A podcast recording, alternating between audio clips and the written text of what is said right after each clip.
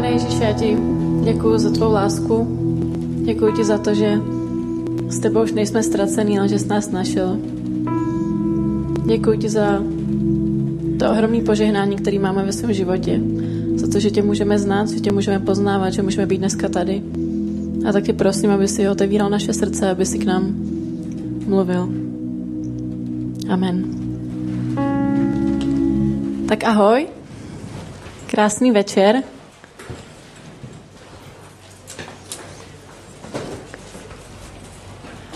Chtěla bych tě tady přivítat a mám z toho radost, že tady vidím tolik lidí a myslím si, že dnešním dnem tady asi uh, budete trhat rekordy v účasti, protože já jsem se včera modlila a uh, říkala jsem si, no vlastně ne sobě, ale říkala jsem Bohu, ty jo, bože, bylo by fakt skvělé, kdyby lidi, kteří o tom třeba jenom tak trochu přemýšleli a ještě si nejsou jistí, tak aby prostě přišli v tu neděli, aby, aby udělali to rozhodnutí, aby prostě vstali, udělali ten krok a přišli, přišli dneska na loď. A Bůh očividně odpovídá na modlitby velmi rychle, takže z toho mám velkou radost. A obzvlášť pokud, pokud jsi tady poprvé, nebo pokud tě někdo pozval, nějaký tvůj kamarád, tak se pohodlně usaď a přeju ti, aby si zažil něco mimořádného dneska a že budu pokračovat v sérii Inspired by, kterou máme tuhle, tyhle ty prázdniny a kdy mluvím jednotlivý speakři na to, co je inspiruje. A já budu mluvit o něčem, co ve mně nějakou dobu už rezonuje, co už prostě v poslední době mám tak nějak na srdci. Tak jsem moc ráda, že tady můžeš pejt. A sice to jako doma. A vy někteří možná víte, co mě znáte, že mám malého tříletého synovce a on se teď změnil z toho malého chlapečka do takového toho většího chlapečka, který, který hrozně nadšeně objevuje svět a vždycky, když k němu přijdu na návštěvu, tak mi nadšeně vypráví, co novýho objevil a nedávno mi vyprávěl, jak má novou ponorku do vody a že když ji tam strčí po tu vodu, tak prostě se stane to, že tam ta voda vyteče a že poteče tou hadicí nahoru a že pak on může prostě s tím, s tím stříkat a byl, byl z toho hrozně nadšený a vysvětloval mi, jak to funguje, jaký to má prostě systém. A já jsem úplně žasla nad tím, jak jako tříletý dítě tohle vymyslí, prostě, že je takový jako chytrej a tak. No ale někdy chytrý až moc. Uh, vy, co máte děti, nebo máte někoho, znáte někoho, kdo má děti, tak to asi víte moc dobře. A on, uh, on má doma malou myš, malého osmáka, což, jak už napovídá, není mladší, star, starší sourozenec, ale je to něco mezi veverkou a myší, je bydlí to v kleci. Ale ona, ta myš, byla taková už docela nemocná a Uh, on se měl chystat na návštěvu k babičce a moje ségra chtěla předejít tomu, kdyby se náhodou došlo na nejhorší, tak mu chtěla vysvětlit takový jako jedno ožehavý téma. Tak si povídali a ona mu vysvětlovala, že se někdy může stát, když je člověk nebo nějaký zvíře starý a nemocný, takže se může stát, že umře. A on se tak zamyslel a zpracovával, to měl takový ten dětský zamyšlený výraz, to pokrčený čelo a pak tak vážně promluvil a říká, maminko, a tatínek je starý?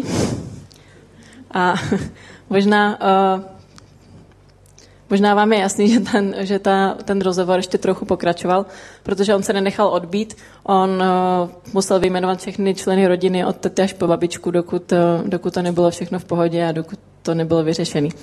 Ale tohle je takový jeden z těch, z těch příběhů, který si říkáme, když jsme někde s rodinou nebo když jsme někde s přáteli, a je to taková ta milá věc pro nás, eh, zvlášť pokud toho daného člověka známe. A já když jsem přemýšlela nad tím, o čem bych tady chtěla dneska mluvit, tak eh, se mi pořád vracelo dokola jedno o to samé téma. A to bylo, že mě inspirují příběhy lidí. A určitě existuje spousta lidí, spousta úžasných osobností, o kterých bych tady mohla dneska mluvit, ale je tu jeden člověk, který jehož příběh mě hodně zasáhl za poslední měsíce, hodně mě inspiroval. A je to příběh mladé ženy, která toužila, že se stane spisovatelkou, že se naučí spousty jazyků, že procestuje svět, a, ale něčeho to, z toho se nestihla dožít. A během nacistického takzvaného konečného řešení bylo zavražděno asi 1,5 milionu dětí a ona byla jedním z nich. A je mi, je, jas, je mi jasný, že je to jenom jeden příběh z mnoha, že je to jeden jediný příběh z těch všech lidí, ale chtěla bych o ní mluvit, protože mě právě ovlivnila, nějak mě inspirovala. A příběh Anne Frankový uh, je příběhem dívky, která se nebála říct pravdu, která vždycky se zachovávala víru, naději uh, i v těžkých situacích, vždycky se radovala. A byla to obyčejná dívka, která žila se svými rodiči a se, se sestrou v Amsterdamu a řešila obyčejné věci, co asi řeší 15-letá holka. Chodila do školy, ráda chodila ven se svýma kamarádama, ráda četla, ráda snila, ráda psala a já jsem v jejím věku byla tak trochu jako ona. Chtěla jsem, aby mě lidi brali vážně, aby mě nebrali jako malý dítě, protože už jsem přece dospěla. A ráda jsem taky sněla a psala a jenom si přeju, že bych byla v jejím věku tak dobrá jako ona. Protože mm, její deník uh, mě hodně inspiroval a ten udivuje mě její charakter a vůbec to, jakým ona stylem přemýšlela v tomhle svém mladém věku. A ona byla moudrá a tohle to mě vážně oslovilo. A nejhorší, takový nejspodnější na tom je, že vlastně jediný, čím ona se provinila, tak to bylo, že byla židovka a že si stála za svou vírou, že si ji nenechala vzít ani za žádné situace. A její deník eh, byl přeložený asi do více než 60 jazyků a prodalo se ho přes 30 milionů kopií. A po Bibli je to druhá nejčtenější eh, kniha, která je založena na skutečném eh, příběhu, že to není fikce. A na rozdíl od Bible se ten Anin příběh odehrál teprve před necelýma stolety, což je možná tak trochu děsivý. A poté, co byla její sestra předvolaná k tomu, aby byla odvedena do Německa do uh, pracovního tábora, tak její tatínek Otto uh, uspíšil um, jejich odchod do úkrytu, který on plánoval vlastně i celou dobu předtím, ale protože dostali tenhle dopis, tak, uh, tak se rozhodli jednat rychle. A odešli do zadní části domu, kde už to několik měsíců předtím připravoval. A bylo to v domě, kde měl on firmu a měl tam pár známých, který, mu, který jim pomáhali, který navštěvovali.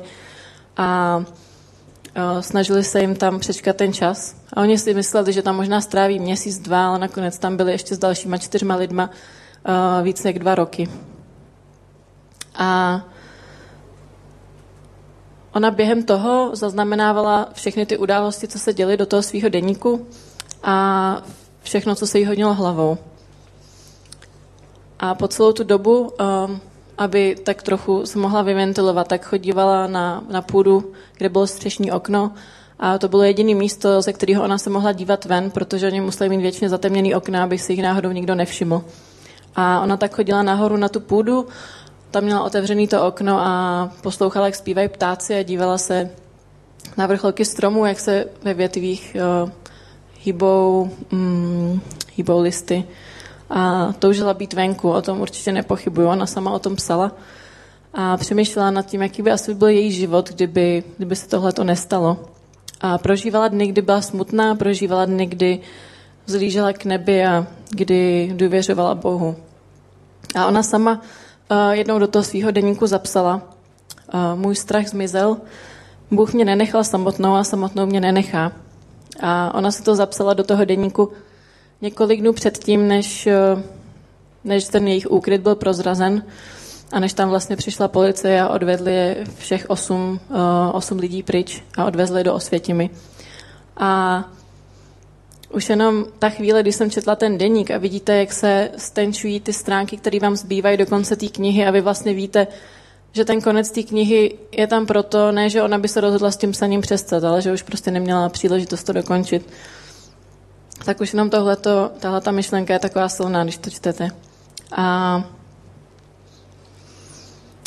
um, oni, když odjeli do té osvětimi, tak nebudeme se za, zabývat tím, co se tam dělo dál, ale o několik uh, měsíců později, protože oni skoro vlastně přečkali celou válku v tom ukrytu a zbývalo do konce války posledních několik měsíců a jediný, kdo to přežil, tak byl ten její tatínek Otto. A on se po těch několika měsících vrací zpátky do Amsterdamu a ještě to vlastně neví, že zůstal sám a dozvídá se, že jeho žena to nepřežila, potom čeká na zprávy o svých dcerách. A pak se dozvídá vlastně i smutnou zprávu o nich, že ani jedna se nevrátí domů. A v tu chvíli uh, ho navštíví a přijde za ním jedna z těch žen, která jim tam pomáhala, která je podporovala celou dobu. A přinese mu ani deník, který ona vzala po tom, co je od, uh, odvedli a schovávala ho po celou dobu u sebe, nečetla ho nikdy a čekala na to, až ho bude moct Aně vrátit, až se, až se ona vrátí zpátky domů. A protože se to tak nestalo, tak uh, ho vzala a dala ho tomu jejímu tatínkovi. A já ho hrozně obdivu za to, že on, on si to nenechal pro sebe, ale že splnil ten její sen, který ona měla, že chtěla být spisovatelkou, že chtěla ten deník vydat, že nakonec v tom průběhu psaní si uvědomila, že je to něco, co chce, aby svět viděl, aby, aby to svět četl. A on ten deník vzal, vydal ho, asi o dva roky později na světlo světa se dostalo 300 kopií a četli to první lidi, včetně té ženy, která jim předtím pomáhala. A samotný ten deník je takovým unikátním záznamem osudu lidí, kteří si neochvějně drželi svou víru. A to mě hrozně na nich inspiruje. Oni neměli na výběr a zemřeli proto, že o tom někdo rozhodl, že někdo řekl, že to tak bude a oni, oni nemohli nic dělat. Ale byl tu někdo, kdo podobně jako Frankovi a miliony židů, kteří byli pronásledovaní, byl taky pronásledovaný. A někdo, kdo se rozhodl níst svůj kříž a zemřít proto, abychom já i ty jsme byli zachráněni. A byl to Ježíš. A co mě na obou příbězích fascinuje a inspiruje, je ta naděje a víra, kterou oni si oba drželi v té kritické fázi, ve které byli. Že i ta N, i Ježíš měli víru v to, že Bůh v tu chvíli udělá přesně to, co je dobrý. Ačkoliv se jim to třeba nemus, nemusí líbit, tak věřili Bohu, že to je to nejlepší a že to je to potřebné v tu, v tu určitou chvíli. A oni určitě oba chtěli žít, o tom nepochybuju, ale byli nakonec připraveni položit svůj život. En za ten svůj pronásledo, pronásledovaný národ a Ježíš za celý svět. Za tebe i za mě. A Evangelium Ježíše Krista je totiž tím nejúžasnějším a největším z příběhů. Je příběhem Boha, který stvořil vlastní všechno. Boha, který zaopatřuje lid, který si nezasloužil nic, ale získá skrze něj všechno. A je příběhem o nezaslouženém daru, který byl darován. Je to příběh o zdroji, pramenu, který nikdy nevyskne. A jsem přesvědčená o tom, že Ježíšův příběh je rozhodně jedním z nich, který bychom uh, měli vyprávět. A v druhém dopise Apoštola Pavla v Bibli se píše tohle. Nestyď se tedy vydávat svědectví o našem pánu, ani za mě jako vězně se nestyď. Ale v boží síle spolu se mnou snáší všechno zlé pro evangelium. K tomu ti dá sílu Bůh, který nás spasil a povolal svým povoláním. Ne pro naše skutky, nejbrž ze svého rozhodnutí a z milosti, kterou nám daroval v Kristu Ježíši před věčnými časy. A já, když jsem byla letos v lednu na služební cestě v Amsterdamu, což se tak hezky hodí, když tady mluvím o té Aně, um, tak uh, my jsme tam v rámci celé konference a takové akce, na které jsme tam byli, kde jsme měli každý den desítky různých schůzek, tak v rámci toho jsme tam měli i takový um, odpolední program, kdy jsme mohli slyšet nějaký inspirativní uh, příběhy a inspirativní videa jsme viděli na různý témata. A mě zaujal jeden, jedno video, který natočil jeden z našich partnerů, s kterými už roky spolupracujeme a nemohla jsem ho od té doby vyhnat z hlavy a já bych se teď na ně ráda s tebou podívala. If there's one thing that people all over the world have in common, it's problems. We may come from different cultures and speak different languages, but our challenges are one and the same. Our world isn't perfect, but if we want to, we can make it better. Human beings are problem solvers. We shape the world around us to make it a better place to live. And what sparks that change is ideas. They almost always start out small but through hard work, experience, and dedication, they can rewrite our future. They can change the world. Not all of them become amazing inventions or grand unifying theories of the universe, but they don't have to. Good ideas aren't measured by their frequency or size. What matters is what we do with them. You're surrounded by other people's ideas. Everything around you that wasn't pulled from the living earth started out in the mind of someone. Someone just like you. And the only difference between their idea and yours is that they took theirs and made it real. Our problems don't solve themselves. They need people to dream up their solutions. People like you and me. It doesn't take a stroke of genius to change the world. All it takes is a single, simple idea. Will it be yours?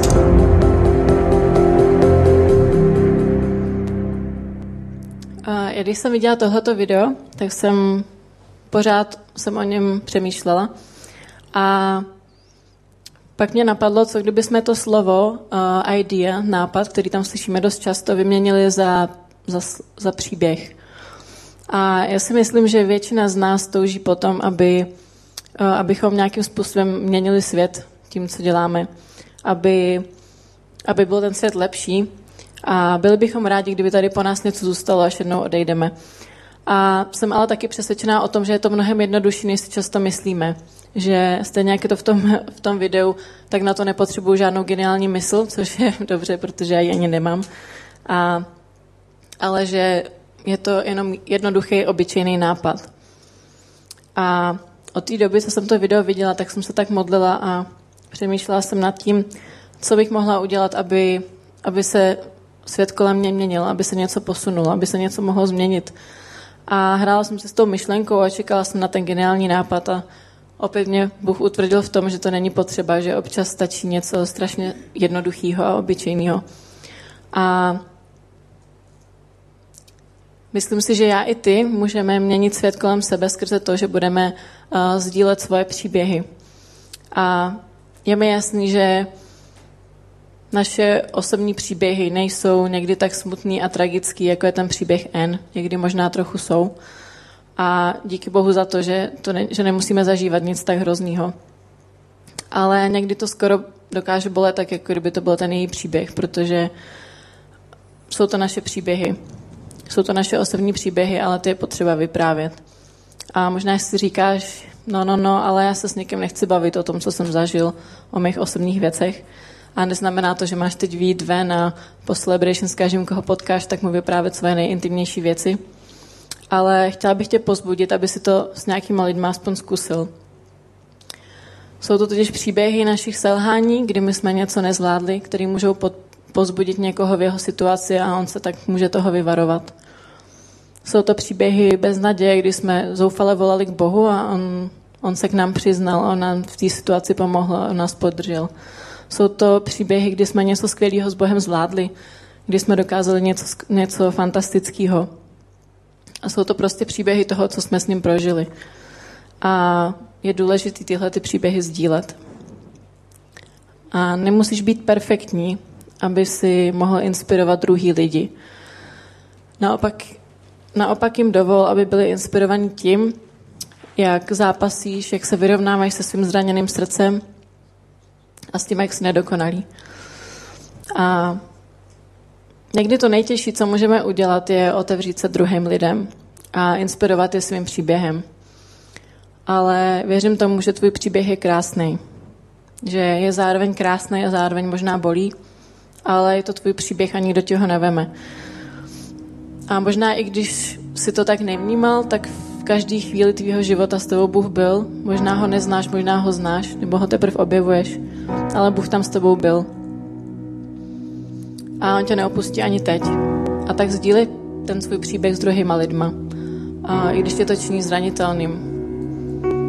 Věřím tomu, že tady v ICF je spousta skvělých příběhů, že člověk, který sedí za tebou vedle tebe, takže má skvělý příběh. Že zažil něco, něco možná bolavého, ale zároveň něco krásného spolu s Bohem a je škoda, abychom o tom nemluvili. A činí nás to zranitelným a to je na tom právě to hezký, protože zranitelnost je rodištěm lásky, je rodištěm sounáležitosti, radosti, odvahy a kreativity. Je zdrojem naděje, zodpovědnosti, empatie a autenticity. A pokud chceme větší čirost v našem smyslu života, nebo hlubší a smysluplnější duchovní život, zranitelnost je pro nás ta cesta. Tak mluv o tom, co jsi prožil s Bohem. Sdílej tyhle ty příběhy s druhýma lidma.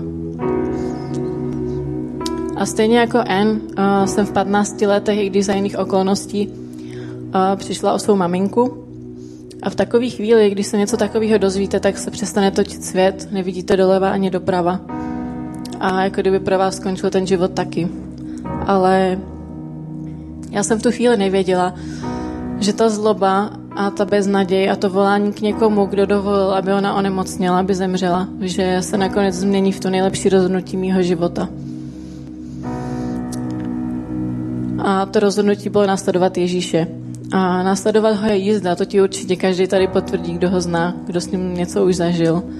Ale je to ta nejkrásnější a nejúžasnější jízda, na kterou se můžeš vydat. A ať už Boha znáš nebo ne, tak uh, dovol si být zranitelný. Dovol si být autentický. Dovol Bohu, aby mohl jednat skrze ten tvůj příběh, uh, který je krásný. A tak jestli chceš, tak uh, se můžeš postavit a můžeme se společně modlit.